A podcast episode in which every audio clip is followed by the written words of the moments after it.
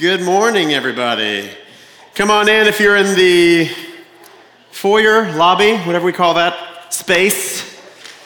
Welcome to Theological Equipping. There's air conditioning in this room. I know a lot of people are nervous uh, because of last week when we had no air conditioning and we were all, I think we lost like an average of like six to 10 pounds worshiping the Lord. We were so invigorated, sweated a lot of it out, but we thought that's just a one time thing. Okay, so we're gonna have AC as much as we can help it for the rest of the time. Let me pray. There's no sign on the back that says, please sit towards the front. I wanted to test if you guys would remember that that's what we're doing. And we lost the sign and I didn't print another one. So here's what we'll do I will pray with my eyes closed. And so there will be no judgment coming from me for those of you that are in the back. You just make your way towards the front. I'll pretend like it never happened. Let's pray. Father, we love you. We thank you for uh, an opportunity again to uh, come together as your people, to look at your scriptures and have our lives formed by them. Uh, Lord, we uh, would be aimless and destined for destruction uh, if we did what was right in our own eyes, but thankfully, you've given us not just a king, you've given us the king of the universe uh, to come and lead us in the paths of righteousness, uh, who's come and walks with us through the valley of the shadow of death. You've given us your eternal word, your Son, and you've given us your written word in your scriptures so that we might uh, have a, a, lamp unto our feet, a light unto our path. So I pray that as we continue to just think and reflect on and uh, look towards transformation for just how do we live this life as Christians? Uh, how do we live in this vapor of a life, this moment that we have in the context of eternity? How do we live it for your glory? And so I pray today as we just look at the hope of planting churches, that you would, one, begin to stir in our hearts uh, a deep desire for the Great Commission and how we are meant to live as those on the other side of Jesus' words in Matthew 28, uh, and that just by your miraculous hand, Parkway would be faithful to that commission and would plant many churches. Uh, that there would be for decades, uh, perhaps centuries to come, worshiping, gospel preaching congregations as a result of the lives in this room. Uh, and that your name would be glorified and praised in local churches planted from this church long after we're dead and gone. But your name will remain. So, those are huge prayers, but you are a huge God. And so, we pray that you would do that, and that today, this little equipping teaching would actually play a key role in that, Father. So, we, we lay that at your feet, and we ask that you do it in your Son's name. Amen. Okay.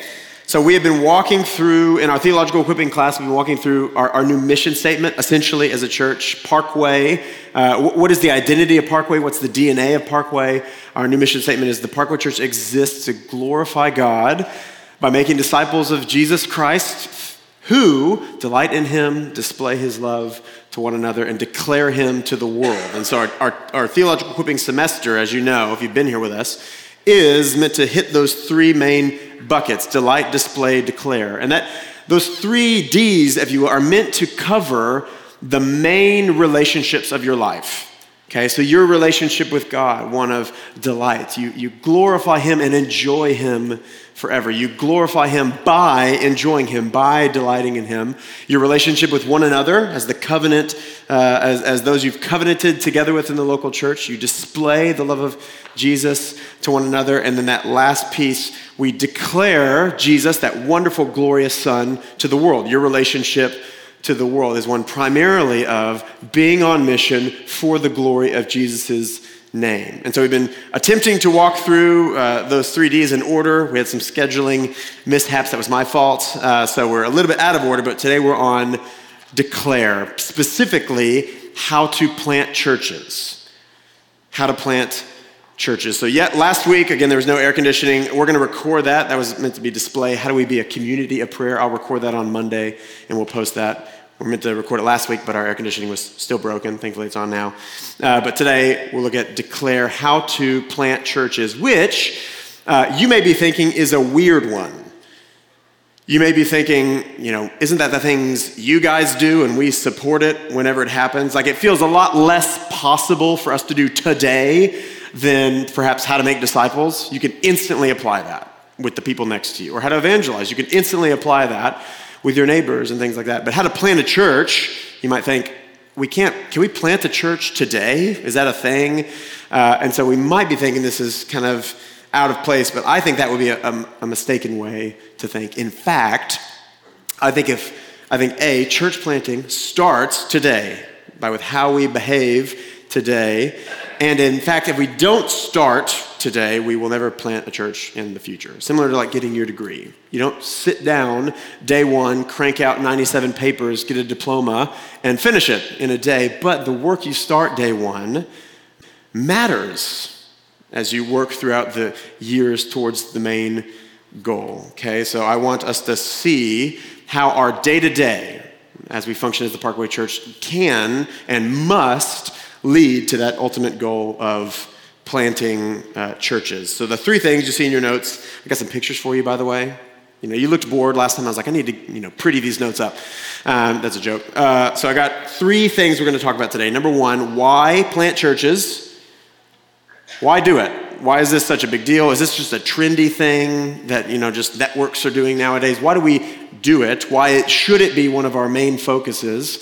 So we're going to look at the biblical roots there. Number two, uh, why Parkway should plant churches. So just zoom in, make it very specific to us. And then number three, that practical how. How do we actually do it? Uh, if it's meant to start today, what should I be doing today in order to plant churches. So those would be our three things. Let's look at this first one. I'm going to spend uh, maybe 50% of our time here because I want us to really see this. It's, it's very, very, very important in our day of trends when things become popular very quickly and fade away very quickly. You don't see church planting as just a modern trend. I want us to see the biblical roots of this. I'm going to spend some time here. And you may think, maybe you don't need to be convinced, you may be thinking, well, yeah, obviously, church planting, it's a good idea. Okay, of course, that's how we accomplish the Great Commission. But I think, just looking around at kind of our evangelical landscape, I don't think it is an obvious thing. In fact, I think the normal way we typically think when we talk about spreading the gospel, the gospel going forth, or the Great Commission being obeyed, I think we typically think missionaries do that. I like missionaries. Missionaries go do that awesome stuff. Or really skilled evangelists, extroverted people who just know how to debate and answer good questions. They're the ones actually advancing the gospel. Or maybe popular pastors do that. You know, Billy Graham or John Piper or Tim Keller, they're the ones who are out there actually spreading the gospel, or maybe parachurch ministries. Young Life does that. Campus Crusade does that. That's how the gospel actually goes forth in campuses and in the streets and things like that. And in all those things, all the things are true, by the way. But notice what's absent in all those things. And what's often absent in our mind is the role of the local church. In fact, I, I would argue, I think we typically have those pretty strongly divided. Church is where we come and gather together and have our fellowship and have our programs and we do our stuff, but gospel advancement happens outside and maybe even apart from the church, again, through missionaries or through more capable people than us. So we typically don't see, I would argue, don't see the local church as intimately involved or perhaps what I'm going to argue, primary to the spreading of the gospel. It would kind of be like, you know, being a cowboy fan, a very passionate one, but, you know, you don't play on the team. You have nothing to do with what's happening on the field or the win and loss record, but you will promote it. It's a good thing. Who doesn't love missionaries and who doesn't love Billy Graham? I, I think those are often disconnected. I actually think that's a pretty common view. And so, what I want to argue for the first part of kind of this teaching is uh, I want to, in a sense, let the Bible kind of correct uh, what, I, what I perceive to be a wrong way of thinking. I want to let the Bible, as it always should, shape how we think about this subject, particularly how involved, how essential the local church is to the advancement of the gospel through planting churches. Okay, so let's look at that first section in your notes. When we open the Bible, uh, we see God's design, when we open particularly the New Testament, I should say, God's design for accomplishing the Great Commission is through church planting, planting churches. And I imagine some of you may be thinking, hang on, there is zero commands of go therefore and plant churches. So, how can you make such a strong statement? Well, you're right about that. There is no command, go therefore and plant churches. What is the command? Make disciples. Yeah, Matthew 28. We'll get there one day. Go therefore and make disciples of all nations. It's right there. Jesus came to them and said, All authority in heaven and on earth has been given to me. Go, therefore, and make disciples of all nations, baptizing them in the name of the Father and of the Son and of the Holy Spirit, teaching them to observe all that I have commanded you. And behold, I am with you always to the end of the age. So notice a couple things there. One, uh, it is actually impossible to obey that command without the local church. It's impossible to fully make disciples without the local church. You can make converts, shallow converts, without the local church, but that's not what the command is. Jesus is saying, go and make disciples. So let me ask again what are, what would be elements of discipleship that would be impossible without gathering in a local church, covenanting in a local church? What would be some of the things about that are essential to being made a disciple that you cannot do without a church? Corporate worship, Corporate worship. communion, communion. Preaching. Preaching.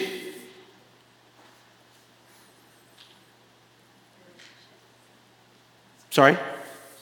Relationships. Relationships, yeah. One another's, fellowshipping, bearing one another's burdens right? Who's that meant to be? It's meant to be the people in your church. Yeah, I would say the ordinance is uh, the Lord's table, as it was mentioned, baptizing uh, into a church. So there's several things, even in the Great Commission itself. You can't submit to elders, right? Another command in the scriptures essential to discipleship if you're not a member of a local church and have no elders to submit to. Right? If you just become a Christian and are floating around, like what are the, I mean, you could, I guess, semi submit to whatever your famous or favorite uh, podcasting pastor is, but that's not actually you know the the biblical command. And so, yeah, all those things are correct. There's several things. One another's might be the main one. How do you consider others better than yourself? How do you bear one another's burdens if there aren't one another's that you've covenanted with to bear their burden? How do you wash one another's feet if there's no one another's that you're gathered together in a local church with? So you you cannot actually obey Jesus' words here without the local church, without planting churches. Okay, so that's the first thing I want you to see. Second thing, which is perhaps more obvious, uh, let me just ask the question when the disciples, the apostles, hear the Great Commission, they're sitting before Jesus in Matthew 28, how do they respond?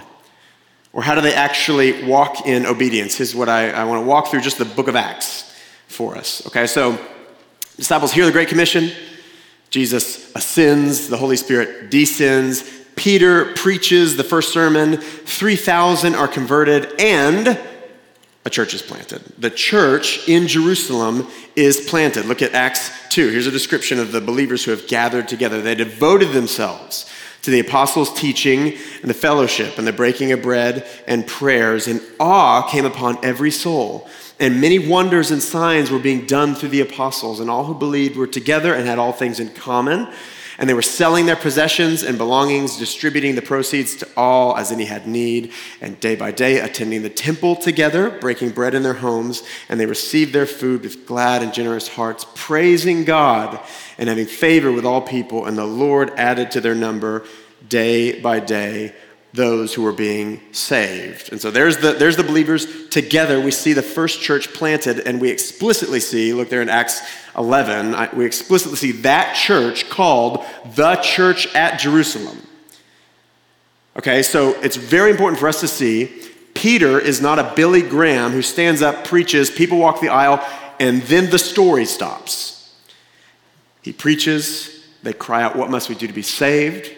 believe and be baptized, and they gathered together as a local church, submitting to the apostles' teaching, and we have the first church plant in Jerusalem, called specifically for the rest of the book of Acts, the church in Jerusalem. Okay? Next, we see a church planted in the city of Antioch. Look at Acts 11. Now, those who were scattered because of the persecution, so Saul, Paul is persecuting the church, uh, that arose over Stephen, traveled as far as Phoenicia and Cyprus and Antioch, speaking the word to no one except the Jews. But there were some men, men of Cyprus and Cyrene, who on coming to Antioch spoke to the Hellenists also, preaching the Lord Jesus. And the hand of the Lord was upon them, and a great number believed and turned to the Lord. So there we see gospel being preached, people being converted. And then we see the story not stopping. What do we see next? Verse 25. So Barnabas went to Tarsus and to, uh, to look for Saul, and when he had found him, brought him to Antioch. And for a whole year, they met with the church and taught a great many people in Antioch. Uh, and in Antioch, the disciples were first called Christian. And so I'm emphasizing this. This may seem self explanatory, but I do, again, I think we often just view Paul, Peter, these guys as kind of traveling evangelists. People get saved and we think, job done. They did not think, job done. They thought our commission is to make disciples and we need to plant churches in order for that to actually happen. And we see here the Luke, the author of Acts, being very explicit. They preach, there's conversion, and then there's a church planted. We see next this church in Antioch sends Paul out, again, not to just generically preach to the crowd, have some souls converted, and move on. He is sent out to plant churches. Acts 13. Now there were in, uh, in the church at Antioch prophets and teachers, and while they were worshiping the Lord and fasting, the Holy Spirit said, Set apart for me Barnabas and Saul for the work to which I have called them. Then, after fasting and praying, they laid their hands on them and sent them off. So the church prays, they're sent off. I've got a missionary map there for you. It's Paul's first and second, uh, what's typically called first and second missionary journeys. Again, for the sake of this teaching, you can call them church planting journeys. And if you want to follow that line, uh, I forget what color it is because I don't have it here in my notes, but whatever the first missionary, you can see the little legend down there at the bottom. The first missionary line, we see Paul goes and preaches the gospel in different cities in Cyprus and Antioch and Iconium and Lystra, Lystra, and Derbe. And then persecution causes him to flee. If we were reading Acts, we would see persecution. He's stoned at one point, and keep, he keeps having to flee to the next city. So he's preached, people have been converted, and he's having to run for his life. Now, he could have just done that. I think in our normal way of thinking, we think, yeah, job done. He's a missionary, he's traveled, he's preached, people have been converted, and he's having to flee for his life. And notice, under the danger of persecution, in light of quite literally life threatening persecution, what does Paul do? Does he just finally travel back to Antioch where it's safe? No. Look in Acts 14. As again, his life is in danger, he makes sure he goes back through every city he's preached the gospel in, and he makes sure a church is established. He makes sure there's elders. He makes sure a church is there. Look at Acts 14. And when they had preached the gospel in that city and made many disciples, they returned to Lystra and Iconium and Antioch, strengthening the souls of the disciples and encouraging them to continue in the faith. So they're, they're facing persecution, they're encouraging them, but again, keep reading, it's not all they're doing, and saying that through many tribulations we must endure the kingdom of God. And when they had appointed elders for them in every church, with prayer and fasting, they committed them to the Lord in whom they had believed. Again, one of the things that's actually nice about Billy Graham is he made sure he would not go to a city unless the majority of the churches in that city were on board because he knew this. I'm going to preach, people are going to walk the aisle, and if we stop there, we've not obeyed the Great Commission. These people must go into churches where they can submit to elders, they can be made disciples, they can obey all the commands of the scriptures. They can have one another's to serve and love and care for. Okay, so notice how important Paul uh, this is to Paul. He's preached the gospel. People converts have been made. Job is not done. He goes back through, even though these cities have just one has stoned him, trying to stone him to death, and the others have, have run him off as well. Yet he's making sure he appoints elders. Why? Because he's planting churches. He's not just preaching the gospel to the crowd. He's not just George Whitefield gathering a big crowd, preaching, people being converted, and then he moves on. He's planting churches. We see that again in Titus 1.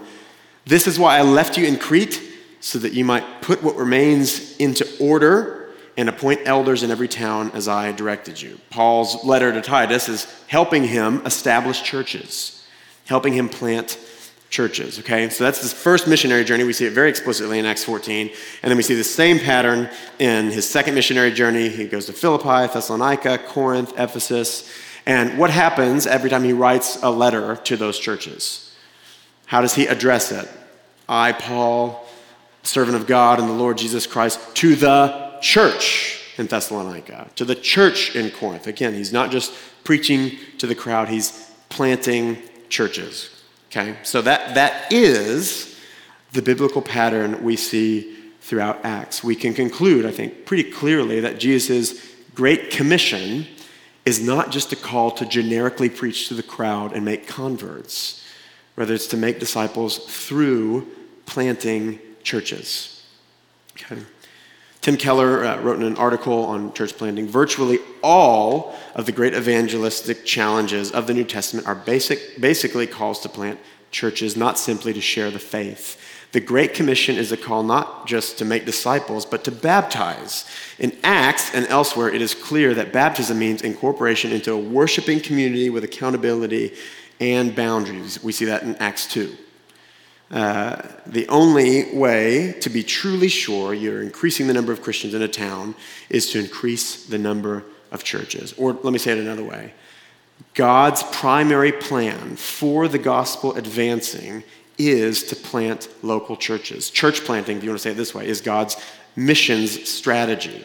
Okay? So, in order for us to be on God's mission, in order for us to help the gospel go forth, I think church planting needs to be at the very core of what we do because it really, really seems like it's at the very core of what the disciples are doing, of what the apostles are doing, of what Paul is making sure happens, of what makes Paul say, the job is not done until elders are appointed and churches are planted.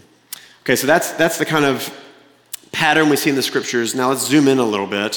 What is a, church in a city? What's the kind of role once a church is planted?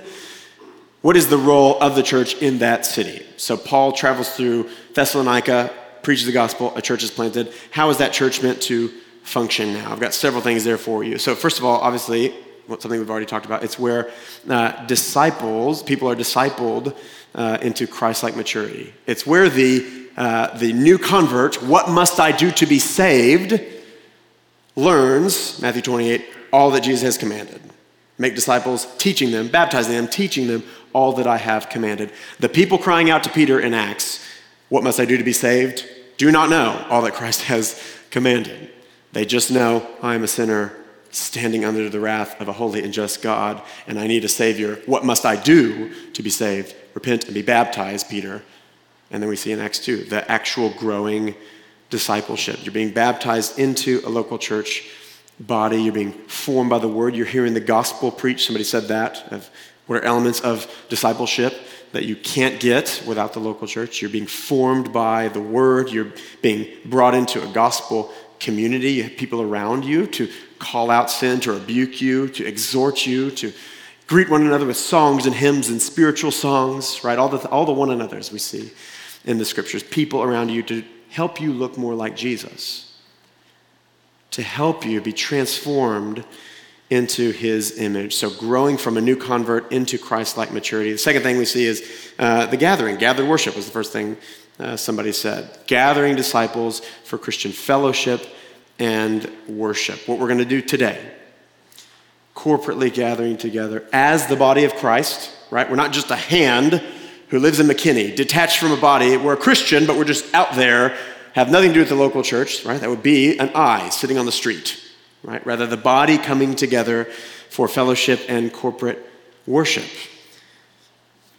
Next thing we see, uh, the local church, as it's planted in a city, you could say this is Jonathan Leeman's language. The church stands kind of as an embassy of the kingdom of God, of the kingdom of heaven in a dark world, salt and light in a dark world. So I mean, quite literally, what we're going to do today, what's going to happen today, though you are just going to see the same thing that happens every Sunday heaven and earth overlap.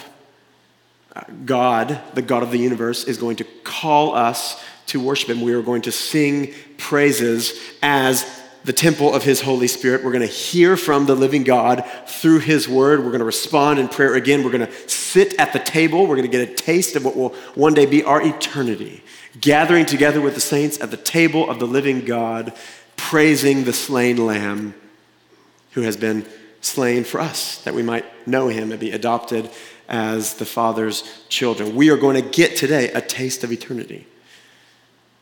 All that is, is what uh, the church is as a city on a hill, an embassy of the kingdom. You get a taste of heaven. You get a taste of the worship of heaven. Every knee will one day bow and confess Jesus Christ as Lord. You will one day see him. Your faith will be turned to sight, and you will never grow tired of singing and praising his wonderful name. And the four songs we sing today are just a taste with the saints of what we will do with all the saints of all the ages for eternity. See that? You see what I'm mentioning? That's what's going to happen as we gather and praise our King as an embassy of his kingdom. Another thing, very, very important, it puts deep gospel roots in a community. So I mentioned the church in Thessalonica. Look at this witness that Paul describes in First Thessalonians. So Paul, in the second missionary journey, preaches the gospel in Thessalonica, plants a church. We get two letters to that church later in the New Testament. Here's what Paul says in First Thessalonians. For you received the word in much affliction with the joy of the Holy Spirit, so that you became an example to all believers in Macedonia and Achaia. So, all the surrounding areas. So, imagine he's writing this to McKinney. He's like, You're an example to Allen and Frisco and Plano. For not only has the word of the Lord sounded forth from you in Macedonia and Achaia, but your faith in God has gone forth everywhere, so that we need not say anything. For they themselves report concerning us the kind of reputation we had among you, and how you turned from God, or sorry, turned to God from idols to serve the living and the true God, and wait for his Son from heaven, whom he raised from the dead, Jesus, who, who delivered us from the wrath to come. So look at, look at the witness of this church. Paul plants it, and Paul moves on right? The missionary of the church moves on, but the gospel doesn't move on with him. Now there's a church established in this area, and the gospel is going forth from this church. The example of the faith is going forth from this church. To even the surrounding cities are looking and noticing and seeing. And so there is now a witness that is so strong that Paul apparently doesn't need to say anything. Paul's like, that area seems to be good. I can keep going south to Corinth, right? Because the gospel is going forth from this church that has planted in this area. So that it's a witness to the city that you're planted in. And secondly, it is an enduring witness. It is an enduring witness in the city. So, one of the things that is very popular and just normal in our days that is very new is megachurches, massive, huge churches. Again, because we have things like social media and just really, really gifted preachers and speakers can become famous very quickly and their churches filled with thousands and thousands and thousands of people. That's a very new trend. For a lot of people, unfortunately, that's the goal of ministry. When am I going to ascend to this level and get a book deal and things like that? So you have that, and then you have, say, 100 normal sized churches, local churches. Which would you think would be better? 100 churches that have 100 people, maybe 50 people, maybe 20 people, or the massive can reach hundreds of thousands of people every weekend through podcasts and have 30,000 people in their building. Which one's better? Small churches. Small churches. I bet you guys knew that, that was the right answer. So think about this. We've gotten to witness this. Churches explode, fame spread, and it dwindle just as quickly, if not faster, when the celebrity pastor dies or has a moral failure or something like that. It's not an enduring witness. It will be popular so long as the pastor is popular most of the time, or so long as the pastor is moral. And when they fall or when they die, just because they get old, typically what the people came for, the fame, the entertainment, or whatever, that isn't there anymore, they leave just as quickly. And this great, massive thing turns out to have been uh, a lot of mist, a lot of smoke, versus churches that have deep roots in a community and have nothing flashy, but they have the glorious eternal gospel that God uses the weak things of the world to shame the strong and the foolish things of the world to shame the wise. Parkway, this church, is over 100 years old. It was planted as Foot Baptist Church when Dr. Foot started a church before McKinney incorporated this area of Foot. Those are deep roots in this community. This building was put here when everything around us was grass, was a field. And there has been a witness here for, again, decades and decades and decades and decades. They have been Christians, members of this church, whose names you and I will never know in the 10s, 20s, 30s, 40s, 50s who have been preaching the gospel and uh, been a witness to this community, again, for centuries. We've never been flashy, to my knowledge. Maybe Dr. Foot was, you know, very popular in his day. But you see the radical difference between those two. An enduring witness in the city. That's why we plant churches, so that there can be not just a flash in the pan, not just a stadium filled as Billy Graham comes through and then moves on, but rather deep roots that continue to witness. Next one, uh, a church evangelizes the city. Again, notice what's happening at Thessalonica. It's not Paul the all star comes through, causes a lot of excitement, and then leaves. It's rather Paul plants a church and the gospel keeps going out. The faith keeps getting spread. The, the city and the surrounding cities, Collin County, if you want to keep stick with the analogy, continues to have a body of believers continually evangelizing to their neighbors, continually evangelizing in their workplaces. And then next we see a local church sends out disciples both far and near to continue planting churches. The planted church continues to plant churches. We see in, in Romans 10, Paul describes, I won't read it, but it's there for you, how the gospel goes forth. You send someone, you send a preacher, like Paul was sent from Antioch uh, to your Jerusalem, your Judea and Samaria, to the ends of the earth, and they preach the gospel. Faith comes by hearing, and then we see in the pattern of Acts, churches are planted as a result. And I've got three pictures there in your notes. That is the first three centuries of the church. Obviously, it's not every little, uh, those, those yellow dots are, are, represent churches.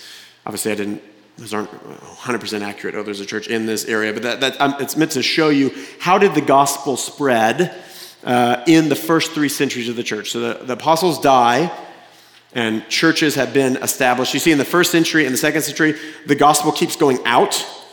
That, that seemed to be Paul's motivation. I want to preach the gospel where Christ has never been named. And so you see the, the far element uh, of the known world, the gospel spreading. And then, third century picture, something else happens. It gets very dense, right? You see, the, the gospel does keep going out north, east, and west. Uh, but notice there's also church plants right across the street. You see a lot of the yellow dots next to each other. That is, that is kind of how the churches uh, were planted throughout the first couple centuries. Century three, uh, there would be church plants in Allen, again, to stick with the analogy, in Frisco, whereas first two centuries it was let's reach Oklahoma and let's, let's go to New York and let's go to Mexico and those sorts of things. And so you see how uh, local churches plant people far and near. Okay, plant churches far and near. Okay, so, so again, I've spent half our time there because I want the biblical roots of this to be very clear in our minds. Uh, I want us to see this, this is a very clear biblical pattern in the book of Acts. Now, shifting, point number two, let's ask the, the more specific question to us. So that's, that's why should we plant churches? It's biblical, right? To give the Sunday school answer. Second question why should Parkway plant churches? I want to zoom in a little bit and just ask us that same question. So, again, point number one is everything we've been talking about up to this point. It, it seems to be the very, very clear biblical pattern for accomplishing Jesus' words in Matthew 28. You make disciples, the gospel goes forth by planting churches where people can be baptized and people can grow from being shallow converts into disciples. Ed Stetzer, who's a famous missiologist, uh, says When the apostles and disciples heard the Great Commission, we might consider uh, what they did in response. They did not just evangelize, they congregationalized, which is a made up word, but you get his point. When the disciples heard the Great Commission, they planted churches, so should we. Okay, so again, why? What's the most important and most obvious reason for why Parkway should plant churches? It is biblical. Okay, uh, I could go on and on about the, the passionate reasons behind that. We want our King's glory radiating through McKinney. and Collin County and as far as our witness can reach because he is infinitely glorious.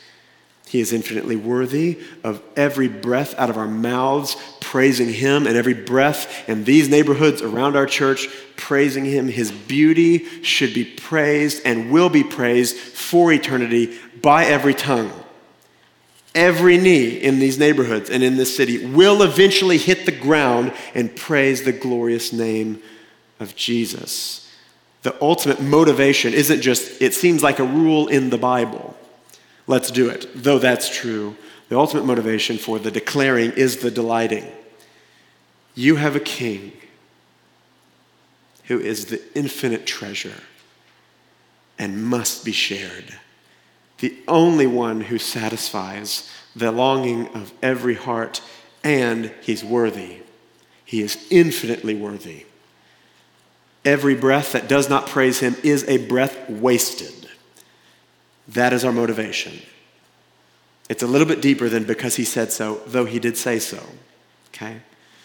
So it is biblical. Our king is worthy of it. Number two, we should plant churches to reach the unreached. Again, this may seem uh, a little bit obvious, but I think it's important uh, lest it be overlooked. One of my, my favorite professor uh, in seminary, uh, Donald Fairbairn, Dr. Fairbairn, would always say, uh, we assume the obvious things, and when you assume them, they immediately become secondary. And so when you think, we know that, all of a sudden that thing, though it may be the most important thing, just goes into a secondary category. And becomes unimportant unintentionally. So we don't want to assume the obvious things. We want to reach the unreached. So, two passages I have for you there that I think uh, just show you the, the fuel to missions that election actually brings. When people learn about Reformed theology, they typically think, what's the point of missions uh, if God's already you know, chosen and appointed to salvation? Acts would say, these two passages, when the Gentiles heard this, the gospel being preached in Acts 13, they began rejoicing and glorifying the word of the Lord, and as many as were appointed to eternal life believed. So those that have been elect were saved, perhaps a more vivid picture of why we must plant churches and reach the unreached. Acts 28, Paul is in Corinth. He's very tired and discouraged. He's had to flee persecution from every town, and God comes to him and says this. The Lord said to Paul one night in a vision, Do not be afraid. But go on speaking, go on preaching the gospel, and do not be silent, for I am with you, and no one will attack you uh, to harm you, for I have many in this city who are my people. I've got many in this city who have not heard the gospel yet, and they're my people. Go on preaching so that they might hear it, receive it in faith, and know me and glorify me and repent and turn from their sin and live in the life that is only in my Son. I have many people in this city. That's one of the reasons. That's one of the reasons why we need to reach the unreached because there's the unreached that has many people that are God's and need to hear the gospel. So, again, secondly, we reach the unreached so that they can be discipled in a local church. Again, we are not about just making shallow converts and moving on. We're about obeying the Great Commission, making disciples. Another reason uh, within reaching the unreached, why we should plant churches, statistically, uh, over the last 30 years, there's been so many denominational studies, and just statistically, new churches reach the unreached far better than established churches. So, again, I say statistically, I know that could be generic, but uh, again, many studies over the last 30 years hone in, uh, the average newly planted church gains about 60 ish percent of its members, of its people, from those who have, had, uh, have not been in church. So, the people that don't go to church coming into church, many of those are unbelievers or uh, people that just don't go to church. Newly church, newly planted churches just gain about 60, uh, honestly, some uh, estimates go as high as 80% of their people, of people who had previously not belonged in a church okay, versus established churches, churches that are 15 years old or older, gain about 80 to 90% of their members from another congregation. Okay, and so that's not bad. Uh, but that is, I mean, that's been my experience here. Most of the people that join Parkway are coming from another church either because they've moved or they're looking for a church that they uh, think is more theologically solid or a church that preaches the scriptures. But they are, they are coming from another church, which is great. Praise the Lord for that. But notice, it's not necessarily uh, reaching the unreached. It's not necessarily reaching someone who's like, I don't worship King Jesus. I'm not a Christian. And that, those numbers are very high 80 to 90%. So planting churches just statistically reaches the unreached at a better rate. Uh, again, getting very practical. Uh, and then a huge need in our context, again, we're, we're asking the question why should Parkway plant churches? A huge need in our context is the planting of gospel preaching churches. Okay, so I want to I want to be very careful in this section, uh, lest you know it appear like I'm saying we're awesome, everybody else is terrible. That's not what I'm saying. Uh, but there are plenty of church buildings all over McKinney. Uh, you probably passed 17, that's probably an accurate estimate, on the way here to this one. Uh, a church building does not equal the presence of the gospel being in a place, does not equal a witness to the Lord Jesus Christ, because there are plenty of church buildings that preach a false gospel uh, on Sunday. It would be better for them not to exist. A church that preaches the prosperity gospel is worse than no church because they're giving a false witness. They're quite literally turning people away from Jesus while f- making them think they're Christian. It is the most dangerous. How does the serpent tempt Eve? He doesn't just say, You should be an atheist, Eve. No, he just subtly twists uh, the words of God, subtly takes his character and, and demeans it a little bit, and he's successful. Right? And so a church building that preaches a false gospel is worse than no church at all. And again, I say this with humility we've got plenty of those in McKinney. We've got plenty of those in McKinney. And so we're not talking about church buildings or buildings with a cross on it. We're talking about churches that preach the gospel on Sunday. Matt Rogers, who is a pastor, works for the Pillar Network, the church planting network, says planting churches isn't good enough the goal of the missionary task is to plant healthy, strong, and biblical churches. That's how they portray the manifold wisdom of God, establish a long standing, faithful witness to the gospel in our community.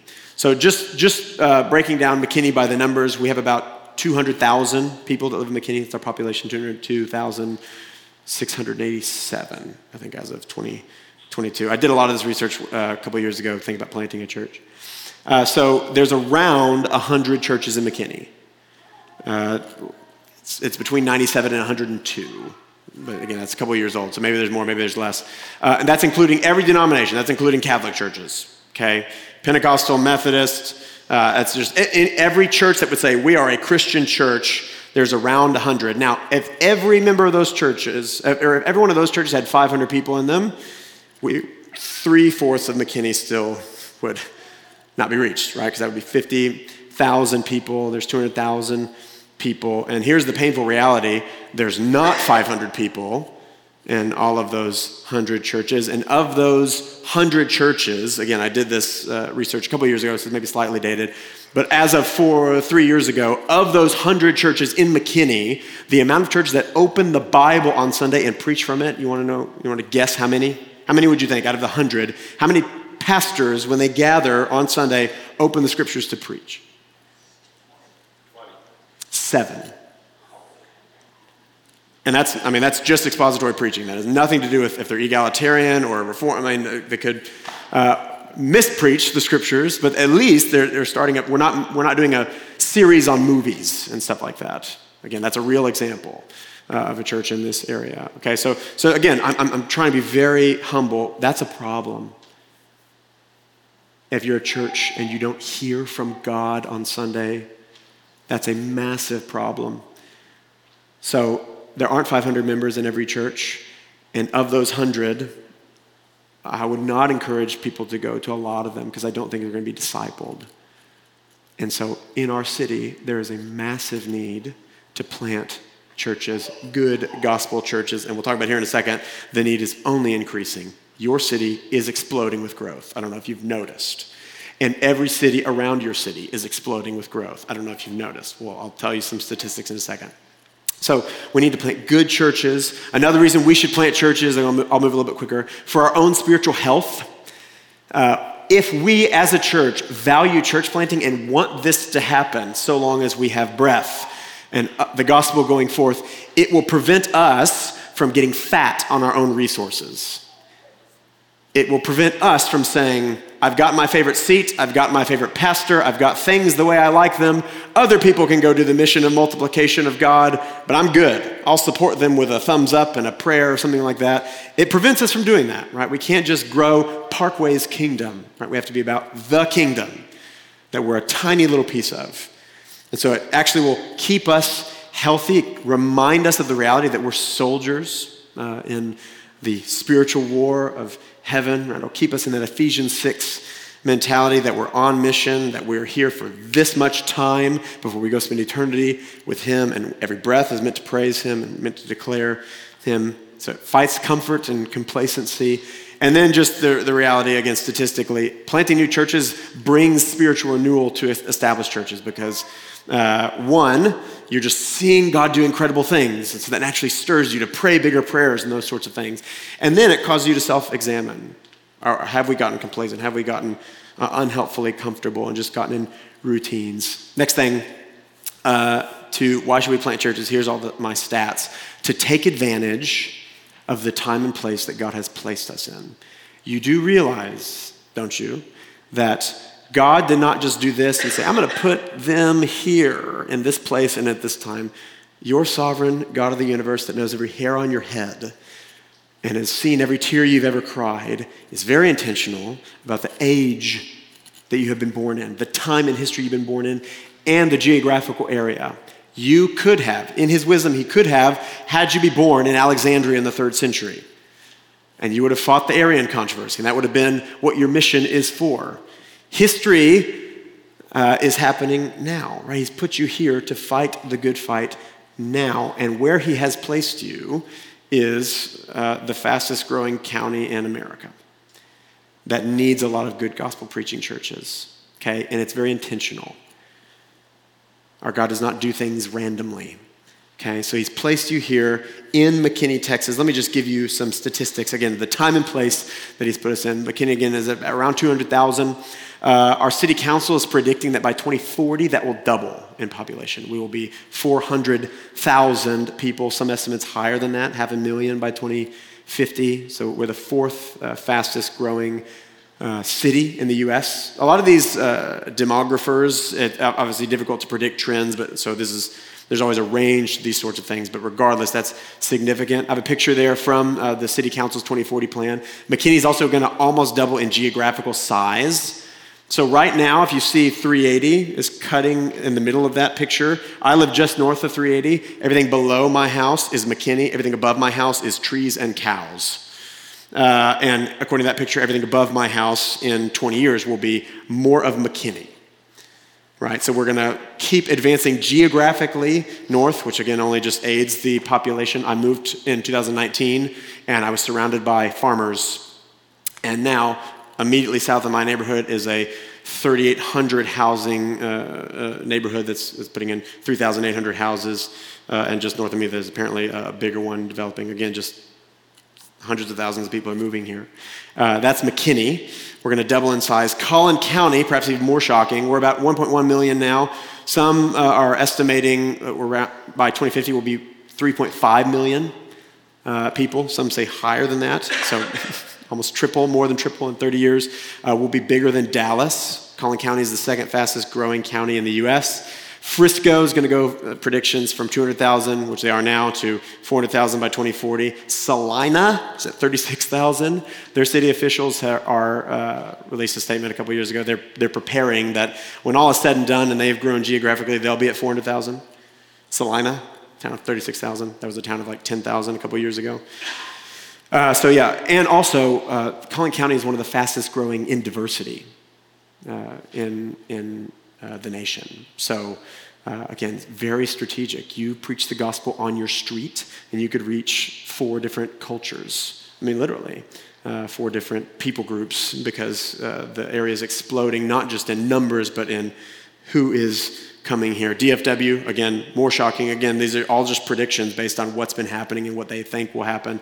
We're the fifth fastest growing metro area in the US. Demographers believe that DFW will reach 10 million people by the 2030s, surpassing Chicago as the third highest metro area. And many, I found several reports of this, many predict that by 2100, or whatever they're going to call that whenever they get there, we'll all be dead by then. Uh, but in the next 80 years, DFW will be the largest metro area in the US, bigger than New York, bigger than LA. God has put you in a place where it seems like the world is moving, and there are not enough churches.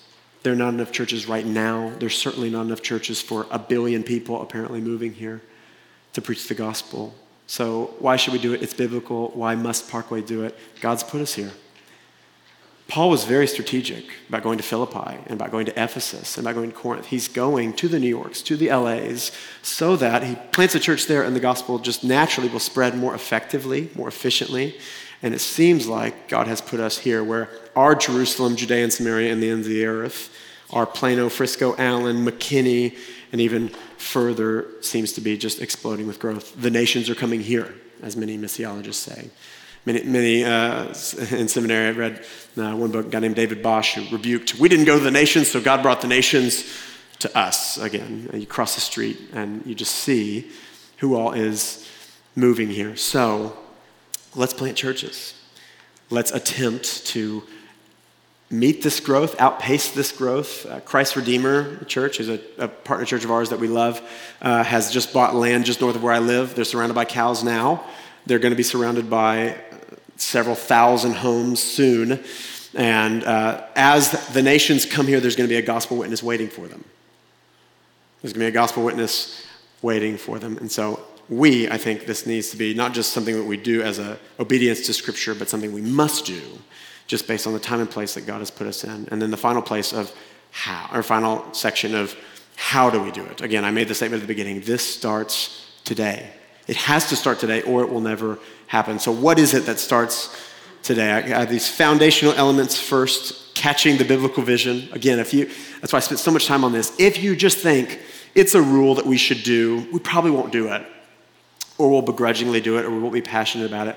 But if we see this as something that actually does spread the gospel, as obedience in Matthew 28, and actually become consumed with that biblical vision, I think as the disciples did it and attempted to do it by God's grace and by God's power, we will as well.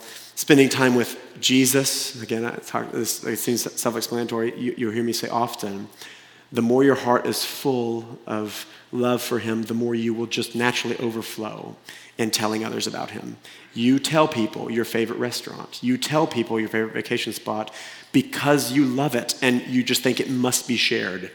When you think your child is the most beautiful child in the world, you force people to look at pictures of them. I force people to look at pictures of them because they are the most beautiful child in the world and their beauty must be shared. How much more the fountain of all beauty? Spend time with Him, you will evangelize. Spend time with Him, you will have a growing passion to plant churches. Next, spend time with the lost.